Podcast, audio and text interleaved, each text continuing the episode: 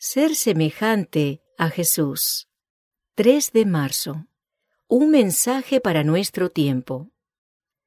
Porque somos hechos participantes de Cristo, con tal que retengamos firme hasta el fin nuestra confianza del principio.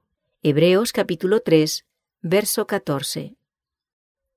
Y el ángel que vi en pie sobre el mar y sobre la tierra, levantó su mano al cielo, y juró por el que vive por los siglos de los siglos, que creó el cielo y las cosas que están en él, y la tierra y las cosas que están en ella, y el mar y las cosas que están en él, que el tiempo no sería más. Apocalipsis capítulo 10, versos 5 y 6. Este mensaje anuncia el fin de los períodos proféticos.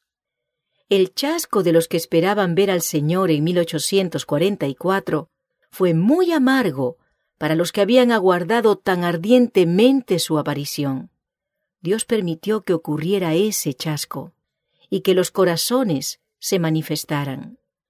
No ha habido ni una sola nube que ha caído sobre la iglesia para la cual Dios no haya hecho provisión. No se ha levantado ni una sola fuerza opositora para contrarrestar la obra de Dios que Él no haya previsto. Todos sus propósitos se cumplirán y establecerán.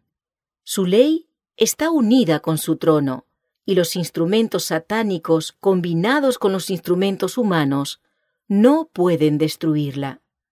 La verdad es inspirada y está protegida por Dios. Perdurará y tendrá buen éxito, aunque algunas veces aparezca oscurecida. El Evangelio de Cristo es la ley ejemplificada en el carácter. Los engaños practicados contra ella, toda invención destinada a vindicar la falsedad y todo error forjado por los instrumentos satánicos, llegarán a ser desbaratados para siempre y el triunfo de la verdad será como la apariencia del sol en el mediodía. El sol de justicia brillará con poder sanador en sus rayos, y toda la tierra estará llena con su gloria.